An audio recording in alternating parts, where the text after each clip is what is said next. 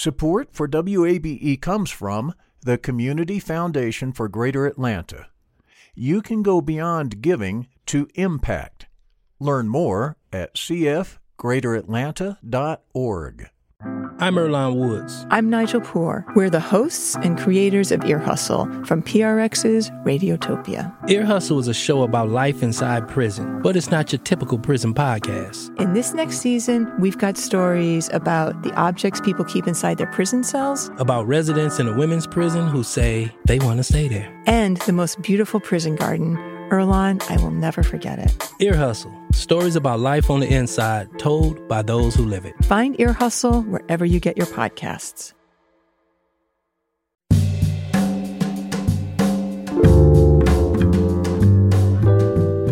From WABE in Atlanta, welcome to this Friday edition of Closer Look. I'm Rose Scott.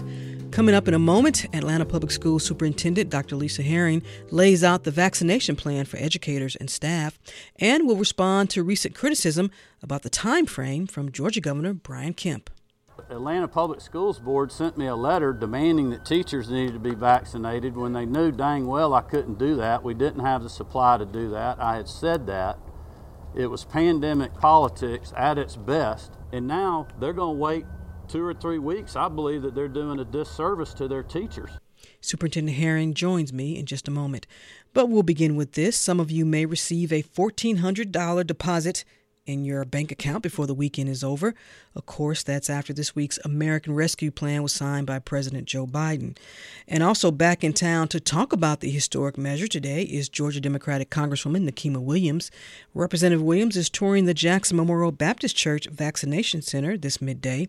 The focus, well, to discuss getting more Georgians vaccinated. And again, this comes after the president announced his administration is ramping up vaccine production. Here's Biden from last night's address all adult Americans will be eligible to get a vaccine no later than May 1. That's much earlier than expected. Let me be clear. That doesn't mean everyone's going to have that shot immediately, but it means you'll be able to get in line beginning May 1. Every adult will be eligible to get their shot.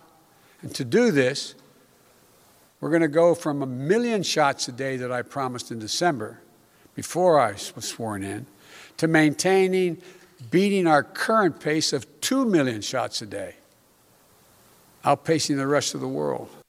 Now, here in Georgia, starting Monday, more people will be eligible for vaccinations, and adults over the age of 55 and those with high risk medical conditions qualify.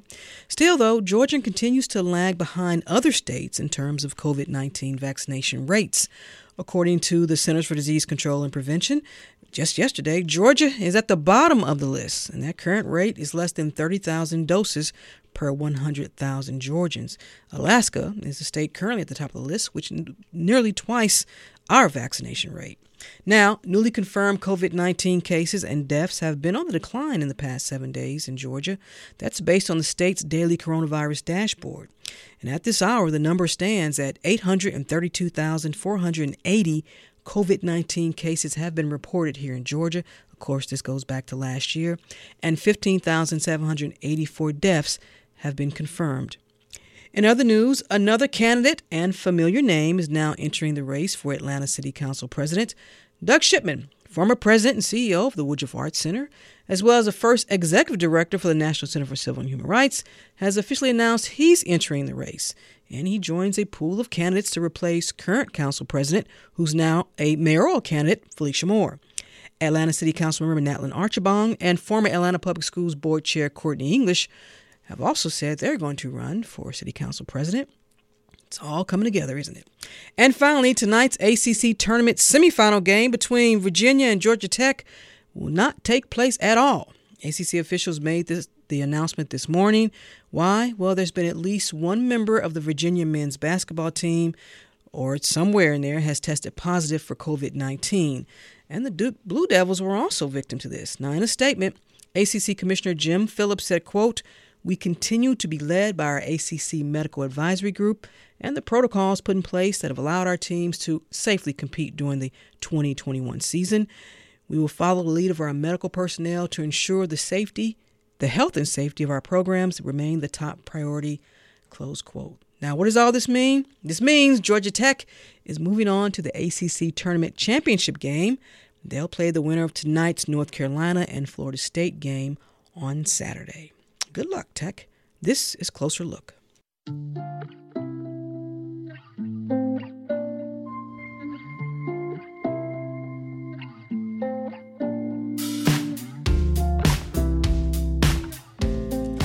And Closer Look continues now here on 90.1 WABE. This is Atlanta's Choice for NPR. As always, I'm Rose Scott. It was a debate that had various opinions. Should teachers have been eligible among the first wave of folks getting COVID 19 vaccinations? Why isn't my teacher doing this? Why isn't this district doing that? Why are they doing this? Why aren't they doing that? Well, there's a lot of folks had a lot of opinions. Here in Georgia now, teachers are included. The announcement coming last month from Georgia Governor Brian Kemp. But then earlier this week, Governor Kemp criticized APS for its vaccination plan.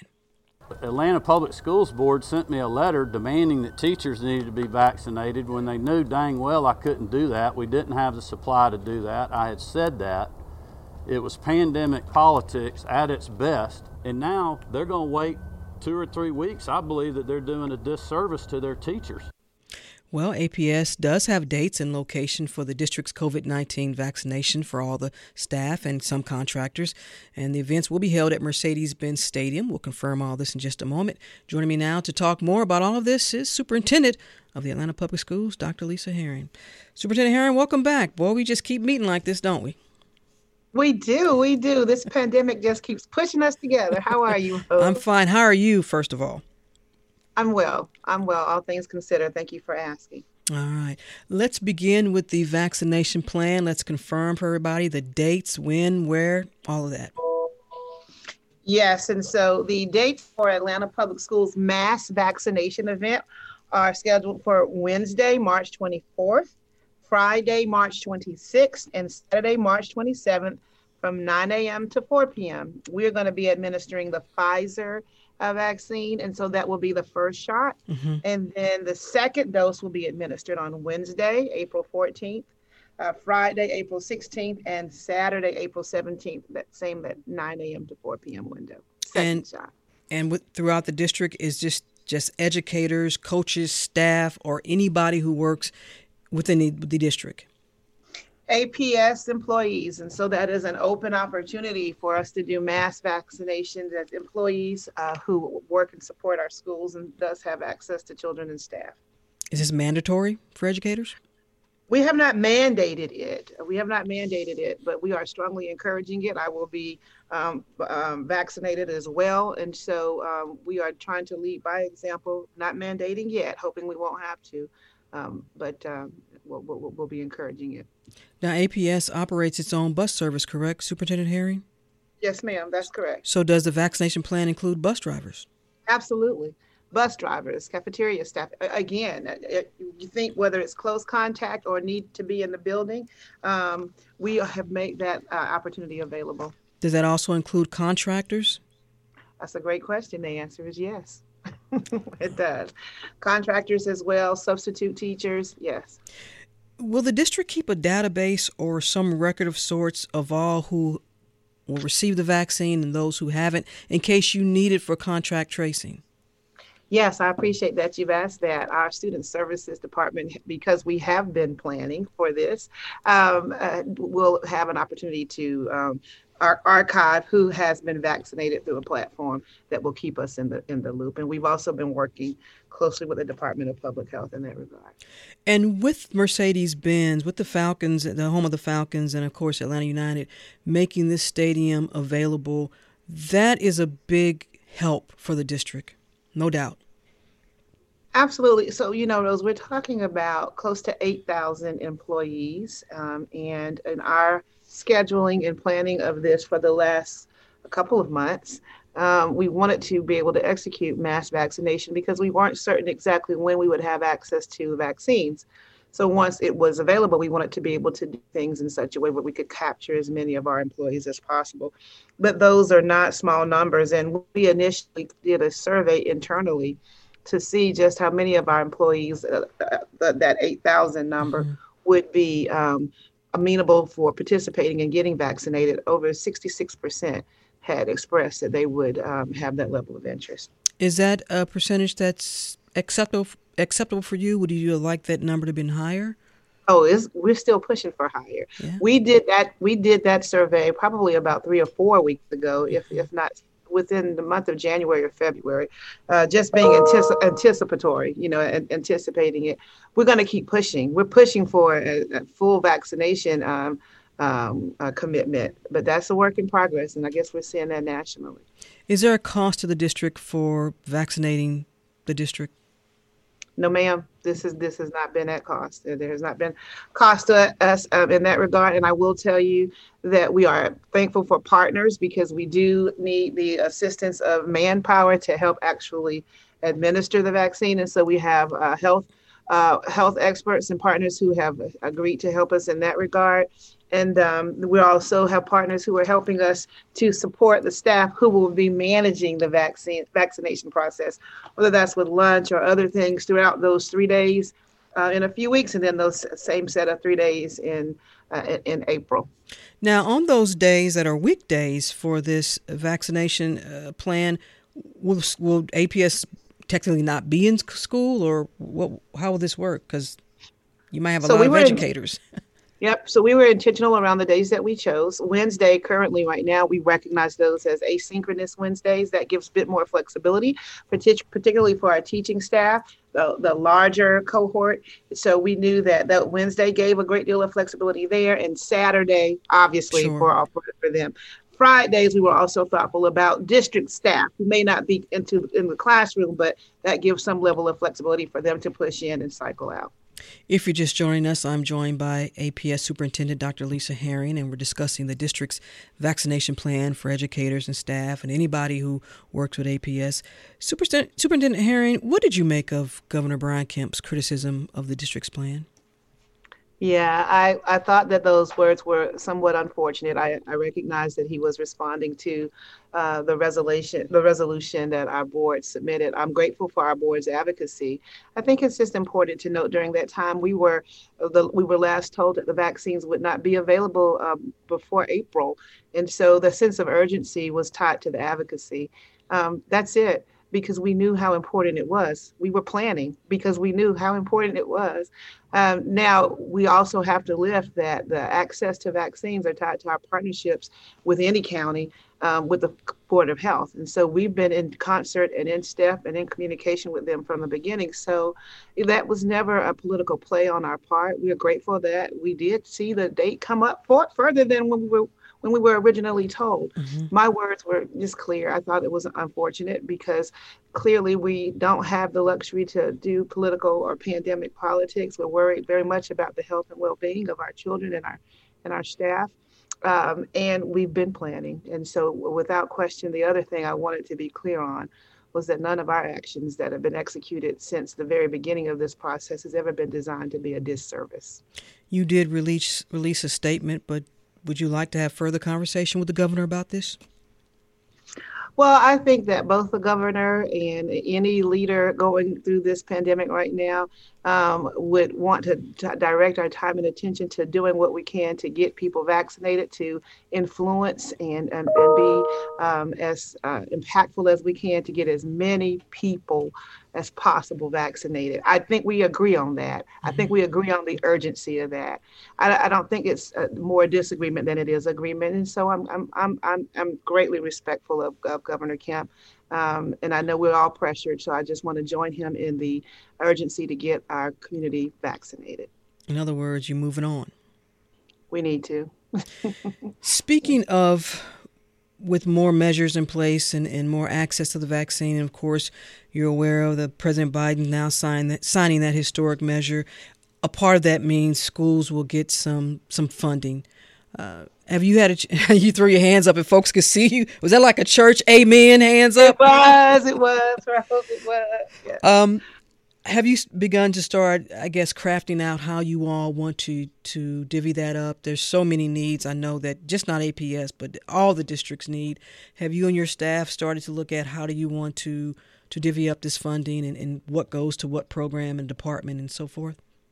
Yeah, you know, we've been doing that from uh, the beginning of the pandemic as well, just in trying to prepare prepare for what we could plan and, and then just a- a- anticipate.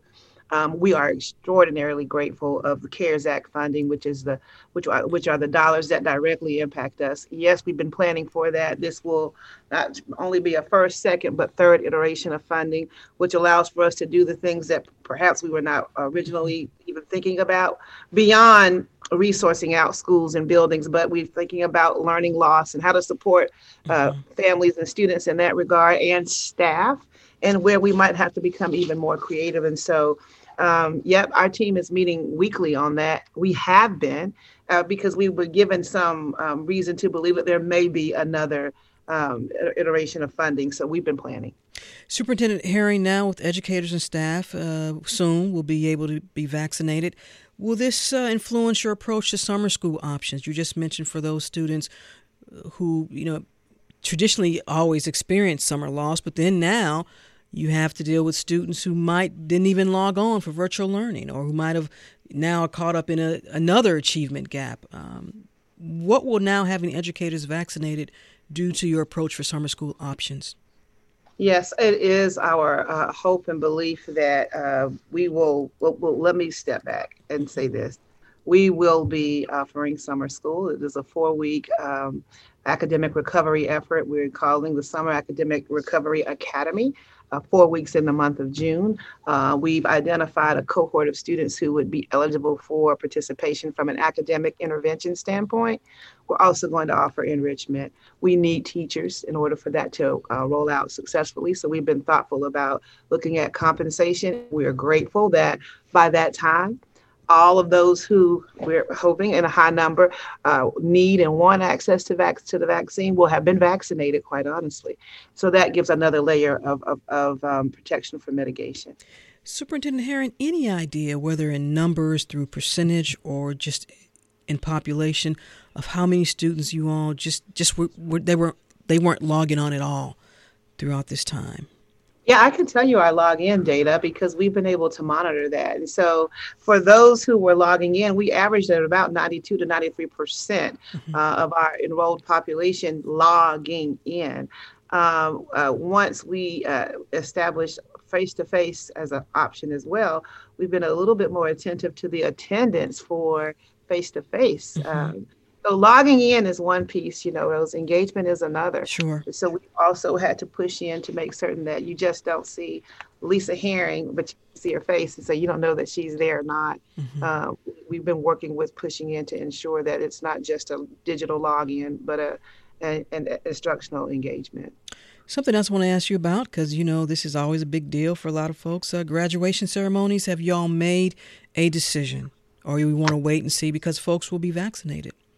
We're going to have a graduation and it will be outdoors and we are getting ready to i mean well it's not even a getting ready. The team has already started um, the planning for that. We've secured our location um, and we'll be out rolling out those dates uh, for for the class of 2021 they will be able to participate in a graduation.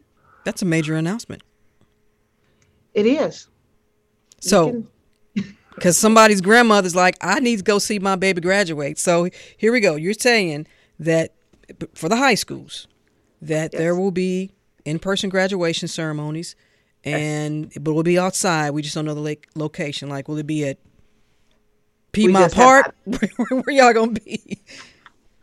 no, uh, we are. We've been working with uh, with uh, I believe Georgia Tech for our location, okay. and so the specificity of that will certainly be forthcoming, and it's okay to share that to, to date. Well, it's uh, live because we have. No I know choice. it's okay. I know. I know. So I say it's okay. It's okay. Um, we we know how important that is. Yeah. Uh, so we wanted to lock that in as soon as possible. Um, and so uh, my administrative team has been running the logistics by me. So I'm excited about what we'll be able to do for our scholars in a in a space that will be uh, large enough to safely accommodate. So we knew that that was important, and you know we we needed to do that. Just as a reminder, we had graduation for the class of 2020 in November, yeah. uh, which was great, but a graduation nonetheless. As we begin to wrap up and thinking back to our first conversation, and again admitting that no one knew how to handle a pandemic and also be responsible for educating thousands and thousands of students. When you reflect on where where the district is now and the measures you've all had to take, what are the highlights for me, and then you can follow up with what has been the challenging, what kept you up at night. Yep. So the highlights have been that, much like in the past, our school system was able to rise up. And during a global pandemic, when we weren't certain what we could do, what we did do was tie our efforts to supporting our families and children, whether that was feeding them. Um, we continued that not just from the March when we were no longer face to face, but throughout the summer and throughout the uh, this year to now whether we were in school or not, summer feeding continued to take place. I don't want to minimize that. That was critically important. Mm-hmm. I also I want to applaud our efforts to make that decision back in July to go virtual. I think it was the right decision um, because we were concerned about the ability to keep our folks safe. And then the other piece that I will say is our core business is teaching and learning, and that can't do it without students and teachers. And I'm proud of Atlanta Public Schools for having to navigate difficult decisions, but doing our best at keeping them safe. Um, and that's been important uh, as best that we can. Uh, what was that last part? well, what kept what, what, kept, you up at night? Yeah. Any given day that you know you, you are made aware that uh, that pandemic is challenging our, our process more than we anticipated. The health and well-being of our teachers uh, stayed up quite a bit, wondering and making certain that our decisions to move forward could be embraced. And I cannot think, thank I cannot thank our teacher workforce and our principals enough. They're the, they're the heroes, they're the soldiers, and right beside them would also be our school bus drivers and our uh, support staff inside of our schools, um, whether that's school nutrition or otherwise. Um, those are the things that kept me up at night, though, Rose. Their wellness and the decisions that kept them safe. If this is a chapter in the Dr. Lisa Herring journey as an educator and as a leader, what's the name of this chapter? I like that question. what to do when you don't know what to do. There you go. Dr. Lisa Herring is the superintendent of the Atlanta Public Schools. Superintendent Herring, as always, thank you so much for taking the time. I really appreciate it. And a note of disclosure WABE's broadcast license is held by the Atlanta Board of Education. Thank you. I appreciate you. Thank you, Rose.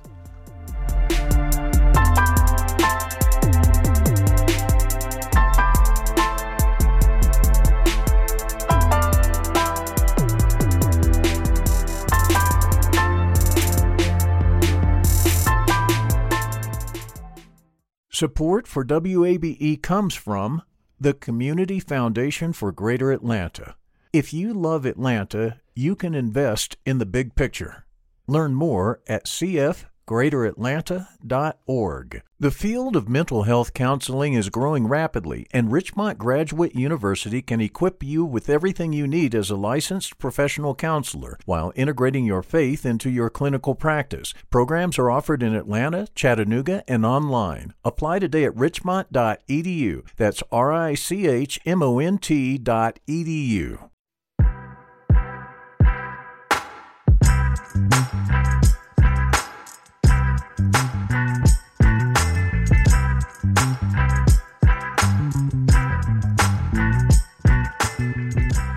And Closer Look continues now here on 90.1 WABE, Atlanta's Choice for NPR. I'm Rose Scott. Some of you will remember this. The year was 1961, and this would be an instant hit and a classic.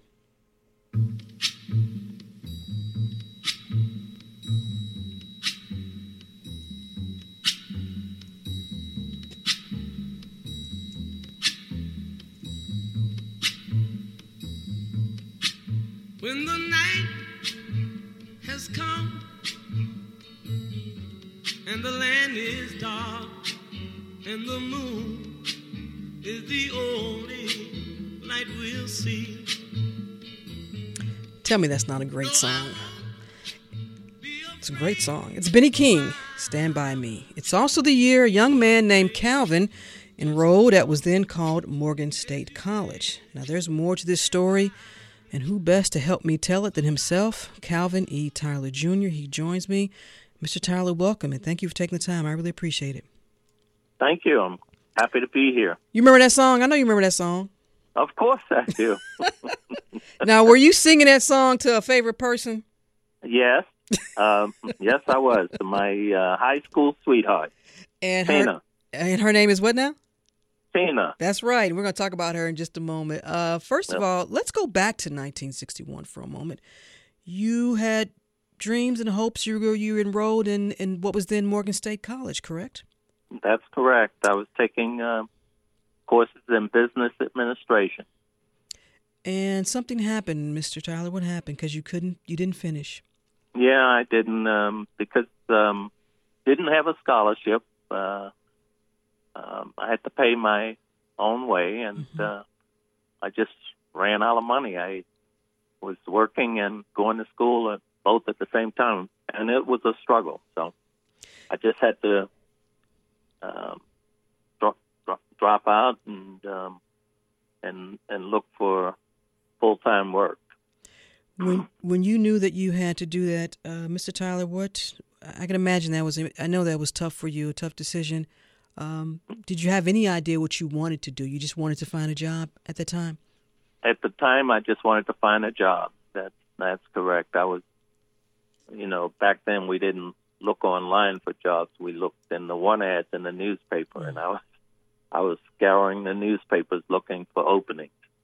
And um an opening um appeared for UPS, which was a new company in Baltimore at the time. Yeah, you grew up in Baltimore, Maryland. I want to get to UPS in just a moment, but for our listeners, uh, tell us what life was like for you and your family in Baltimore, Maryland at this time. Um, it was um, well, I I love Baltimore. It's my hometown. Uh, it, it was a struggle uh, as far as um, trying to make ends meet and everything, but um, I I really enjoyed uh, Baltimore Hmm. back in the '60s. So you see this ad is that you see this one ad for drivers for this new company called UPS, and you applied. Yeah, um, it was a huge ad. You know, it talked about you know the pay and benefits and that type of thing. But what caught my eye was that um, uh, the company promoted from within, and all of the management people at UPS started in entry level jobs, Hmm. and um, and um, they were allowed uh, the opportunity if if they were capable to move up into higher management. So that that's what intrigued me about going to work for UPS as a 21 year old. And so you're you're driving the UPS truck. Now, did they have the brown trucks back then? Because that's how we all. Absolutely. Did you have a that Yeah. groovy UPS uniform as well? yes, yes, yes. Uh, back then, I know the drivers today wouldn't believe it, but back then we wore a um, Eisenhower jacket, uh, military style, style cap, and um, we actually had to deliver packages and everything with a bow tie on. That's how Wow. dressed we were. Hey. In other words, as the folks say, y'all was clean. Clean, yes. That's a good good description. And let me ask you this, Mr. Tyler, because you said, you know, I'm going to drive for this company. Did you think, you know what, maybe you talked about being able to move up? Did they tell you all what those options would be and, and how to, you know, maneuver through the company? No, no, not in the beginning, but um, it, you know, it- you know, you would read some of the material about the company and some of the uh, management folks, and they would have their bios, and and all of them started in entry level jobs. So you know, it's pretty obvious that um, that that's um, part of the culture of the company is to try to find talent within the company and to move them up into higher management jobs. Well, let's talk about how long did, did you drive the truck before you had an opportunity to move up? Two years. Wow. Yeah, uh, and um, I was given the opportunity to come into management at age 23. Did you tell Tina that? yeah, of course, of course. yeah, she knew everything. Um, and then from well, the, when I was a driver, I got to tell you this: Okay. when I was a driver, I worked a lot of hours and and had a lot of overtime. So uh, when I went into management initially, you know, management people are paid salary, and there is no overtime, even though you still work a lot of hours. Mhm. So it, uh, it appeared to Tina that um, I was moving up, and I got a pay cut. I bet you and Tina have some great stories. That's a whole nother segment with you and, and your lovely wife. Um, and Yeah. then after that, what was the next position? um, I became uh, I, was a supervisor first, and within a year I became a manager, which meant that um, I had uh, more responsibility.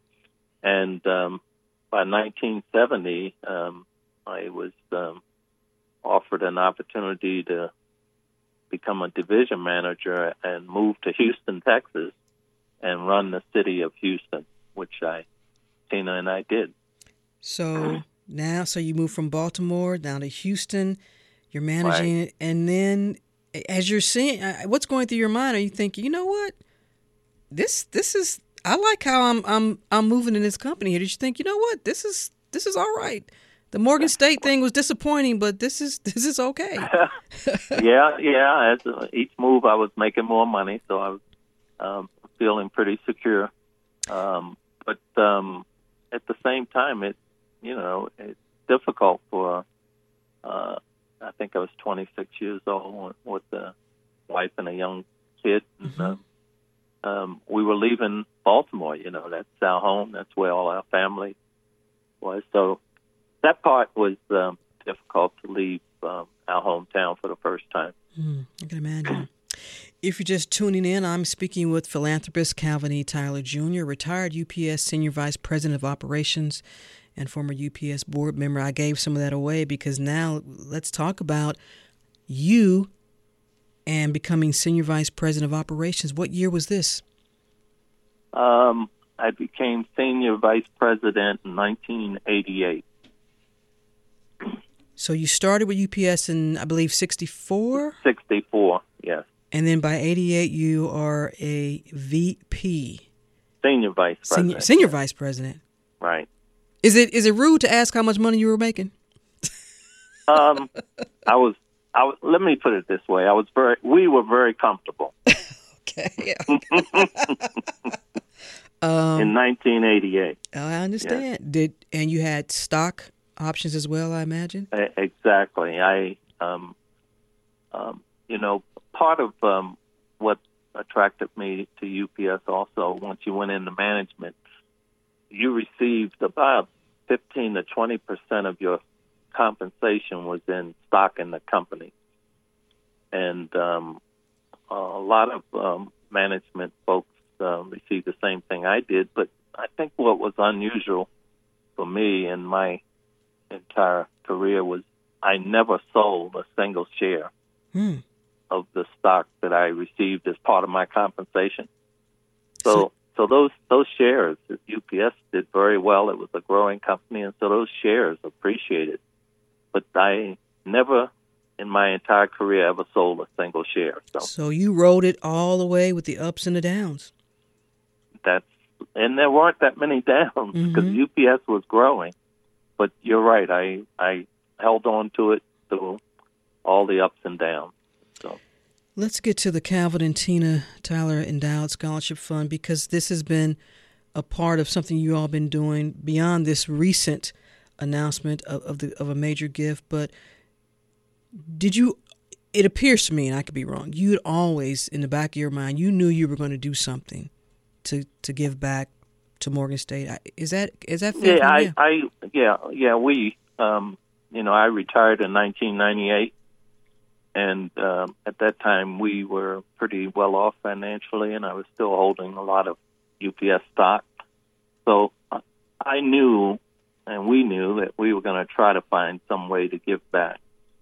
And immediately, uh, what we thought about, even though we left Baltimore a long time ago, and um, we thought about our hometown, and I, I wanted to try to uh, focus on helping young people who may be struggling financially the same way we were back in 1961, Hmm. um, uh, and and help them to get a college education. So I called um, Dr. Earl Richardson, who was the president of Morgan University, and asked him if he could come down to Atlanta, where we were living, I'd like to take him out to dinner and meet with him and and talk about what we want to try to do in the city of Baltimore. Hmm.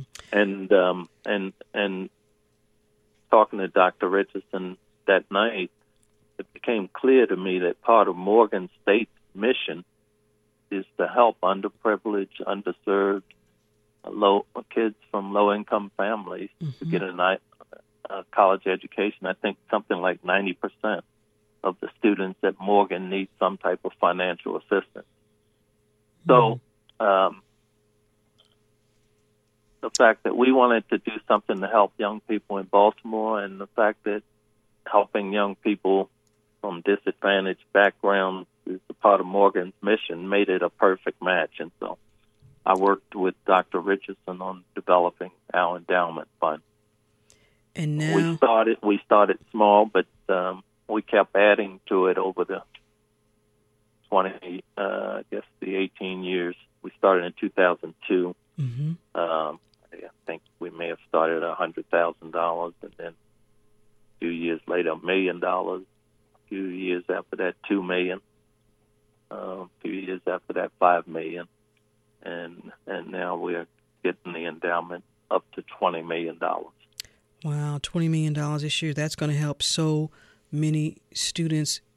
Philanthropy has always been a part Well, that's that's our hope. Um, Mhm. One of the things I want to do is uh, pressing on um, Dr. Wilson, who's the president at Morgan now, to offer as many full tuition scholarships as they can.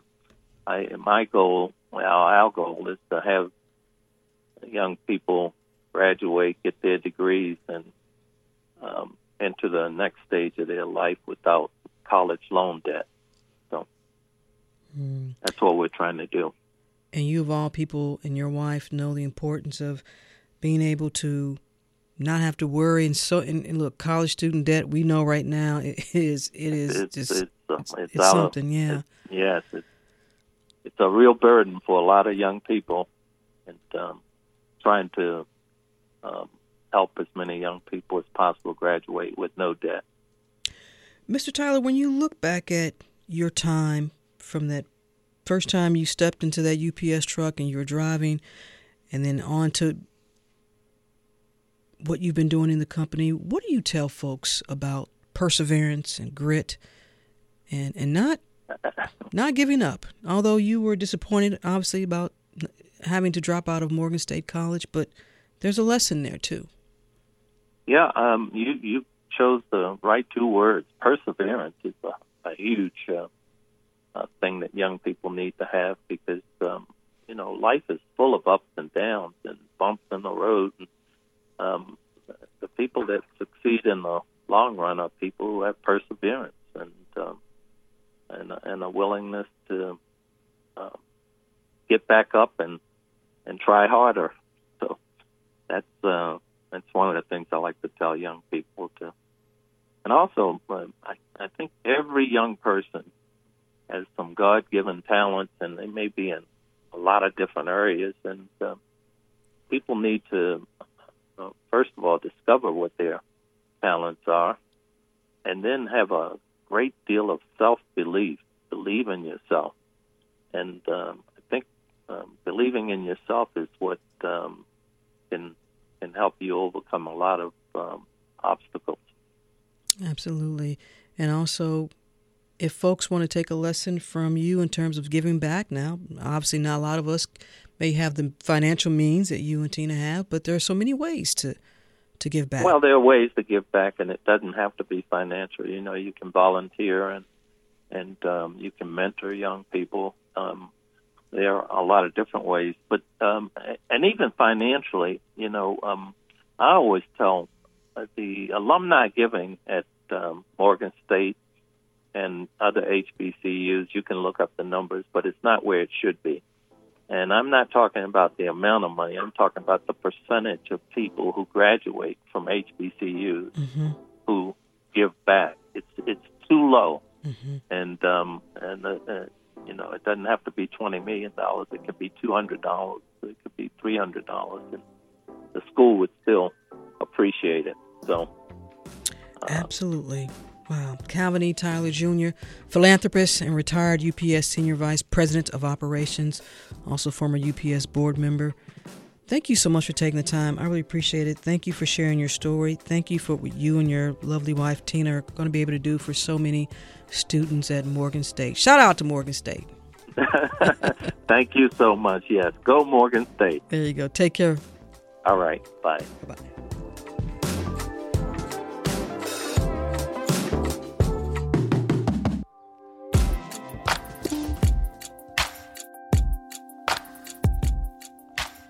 And Closer Look continues now here on 90.1 WABE, Atlanta's Choice for NPR. I'm Rose Scott. Prior to the pandemic, we know food insecurity was already a major issue in our nation, and it's a quality of life issue that does not discriminate. Families, individuals struggling to keep food on the table and gain access to food, while challenges that existed before the pandemic are now just being amplified. And according to Feeding America, child food insecurity, insecurity in Georgia due to the pandemic has increased, pay attention to this, from 16.1% of 2018 to 22% in 2020. And so the need continues. Now, thanks to a lot of money from the federal government, we're going to talk about what this means for so many Georgians. $11.9 million from the Georgia Division of for the Georgia Division of Family and Children Services. This will go to food banks in 159 Georgia counties and about 2,400 nonprofits. We're now going to find out just exactly how this will work. Joining me now, and she's always such a great guest from the Georgia Food Bank Association, Danah Craft. She's executive director of the Georgia Food Bank Association. Danah's always welcome. Good, good to have you as always. Thank, thank you. It's great to be with you today. It's a conversation that we've had many times before, but we need to we need to keep having it. Um, for the folks that may not be aware, just how many members are in the Georgia Food Bank Association? So there are eight Feeding America food banks that serve all 159 counties in the state of Georgia, and seven of those food banks are active with the Georgia Food Bank Association.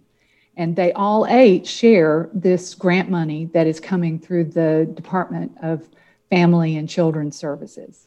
So someone's saying, well, $11.11 million, uh, every little bit helps, but does that begin to even, I guess, uh, address what how much more is needed i guess right so uh, the the this this these funds are targeted mm-hmm. they are for a, a, a, a program that the food banks created in order to provide supplemental nutrition for families with children who mm-hmm. are at risk of homelessness or mm-hmm. who are TANF eligible. And so in in some of the food bank regions, they're going to use the, these funds for household commodities because they've got household distribution programs. In the southern part of the state, several of the food banks use this for weekend food for kids who uh, are um, coming in on Mondays. Uh, and the counselors are reporting that they're coming in hungry. And so it, it provides weekend food for them to go home. So it's used in a variety of different programs. It, it essentially doubles what the food banks normally get. They normally share a, um, a seven and a half million dollar grant mm-hmm. for this mm-hmm. program. It purchases protein, fruits, and vegetables. Uh, you know, Rose, you know that the food banks have what they have, right? Mm-hmm. And what gets donated is what gets donated, and that's not always uh, the all the right elements to make a meal, mm-hmm. right? And so the these foods supplement what the food banks have coming in from other sources, in, including USDA federal sources, in order to provide a more complete meal to families with children. Um, on the scale, though, I, I, will tell you that the, the food banks in Georgia you know, have been responding to an unrelenting 50% increase in mm-hmm. demand. And they've done that with additional USDA commodities that have come through the Families First and the CARES Act and trade mitigation commodities that were purchased in order to sort of mitigate the um, the tariff issues with China. Mm-hmm. And and two of those programs uh, came came to an end uh, in in December 31st. And knowing that we were facing what we call a commodities cliff and looking at a 50% increase in demand and a 50% drop in our food supply, um, I approached Director Rawlings and his deputy John Anderson and said, "What can we do?" And they they developed this idea to provide supplemental funding for the GNAP program. So we we knew we had an additional supply of food coming in for families with children, which is absolutely critical. Um, since then, the federal government did provide some additional USDA mm-hmm. commodities in the December Relief Act. Um, there are no USDA commodities for, for the food banks specifically in uh, the Relief Act being debated today, but there is money to help suppliers uh, who are have food stranded in the you know restaurant mm-hmm. suppliers who, who, still don't have their supply chain straightened out and so we are working with usda to get as much of that food moving through the food bank network as possible um, so I, I, mean i can't i can't say enough about our partnership with uh, department of family and children services and director rawlings and mm-hmm. john anderson and the governor who recognized this need and provided this supplemental funding. And I want to peel back a number that you mentioned. You said at least there, there was a 50% increase in demand for food, but folks should know of that, you're talking about 40% of folks who were seeking emergency food assistance for the first time. And I think that lends itself to tell you just how devastating the pandemic has been on, on households in terms of folks who lost, maybe lost their jobs or you know needed to stay home with the kids. When you hear that number and what do you want to stress to folks about how folks are living and trying to make it here in Georgia?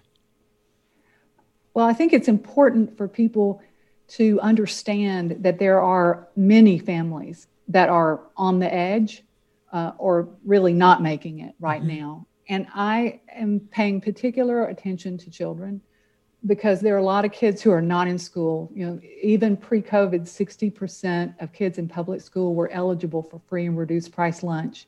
So with school and the, you know, nutrition directors have been heroic in their attempts to try to do grab and go lunch for kids in remote learning and, you know, have a delivery, put the lunches on the school buses and run the school bus route.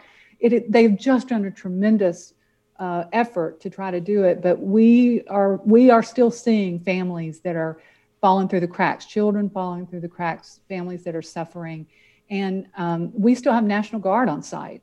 Um, mm. uh, since the first week of April, the food banks have had initially 150 members of the National Guard at nine warehouse locations. At this point, we still have 120 working at seven warehouse locations and about a dozen um, uh, really important pantries that are operating in the metro Atlanta area. So, uh, you know, if you're at home and you're doing okay, that's great. But mm-hmm. I, we, we want people to understand that, that people through all walks of life have been impacted by these job losses. Um, that child food insecurity increase number, the 38% that you noted earlier, you know, that a lot of those um, a lot of those kids live in the metro Atlanta area mm-hmm. uh, where restaurant closures, hotel and convention business closures have impacted uh, people who, who uh, work hourly, low wage jobs. Um, and in the Savannah area where the convention and tourism business has just, you know, been impacted. You know, Danny, you mentioned that kids, educators were reporting kids coming to school, indicating maybe they were hungry, they hadn't had anything to eat possibly over the weekend. And I know that that is so important for food banks now to be able to help students households with students so they can have food for the weekend. A lot of people may not realize that that's a, that that's actually been taking place, but it has. I remember doing a, a, a profile with the YMCA where they had, you know, bags of food for the kids to take with them. I went in on a Friday to profile, and they had bags for the kids to take home for the weekend. A lot of folks don't realize that that is something that's actually happening, not just here in Georgia, but throughout the nation.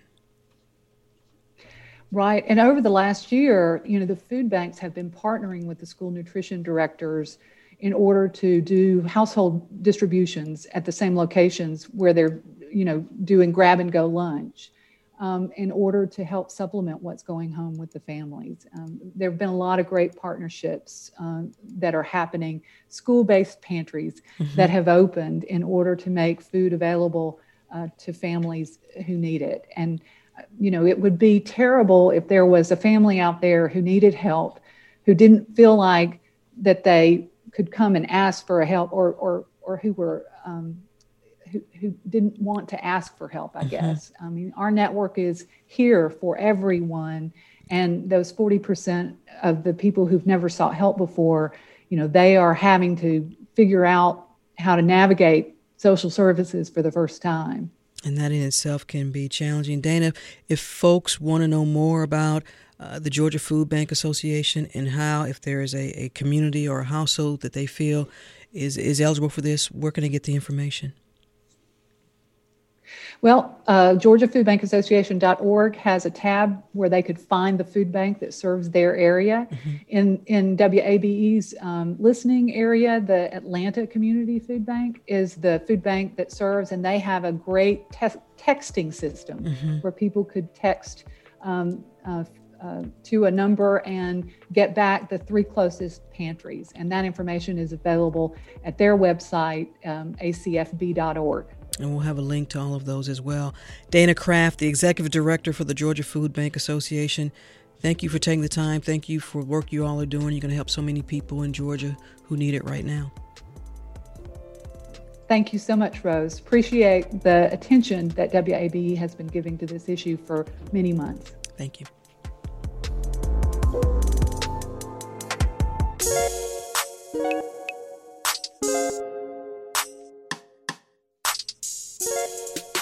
Never miss Snap Judgment. I love the show. That's it for today's edition of Closer Look, which is produced by Grace Walker and LaShawn Hudson. Our engineer is Kevin Rinker. If you missed any of today's program, it's always online at wabe.org slash closer look. And of course, listen to Closer Look weeknights at 8 p.m., as well as in our podcast. Subscribe to Closer Look wherever you like. And also keep in mind, because it never fails, you all can email me about topics you'd like to hear or maybe something you want to comment on. Y'all do it anyway, so I love it. The email is rose at wabe.org. Stay tuned to 90.1 WABE, Atlanta's Choice for NPR. I'm Rose Scott.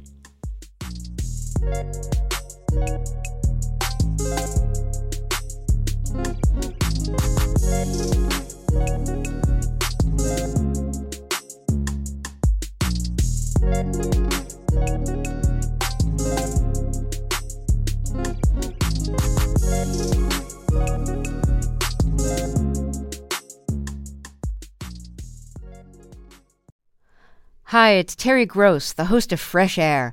We bring you in depth, long form interviews with actors, directors, musicians, authors, journalists, and more. Listen to our Peabody Award winning Fresh Air podcast from WHYY and NPR. The Gold Dome Scramble podcast is now plugged in, a WABE Politics podcast. New name, same on the ground reporting from us, WABE Politics reporters Sam Greenglass and Rahul Bali. We'll cover local, state, and national politics as we talk to politicians and voters to break down each week's biggest headlines. New episodes drop on Fridays. Listen and subscribe at WABE.org or your favorite podcast platform. WABE.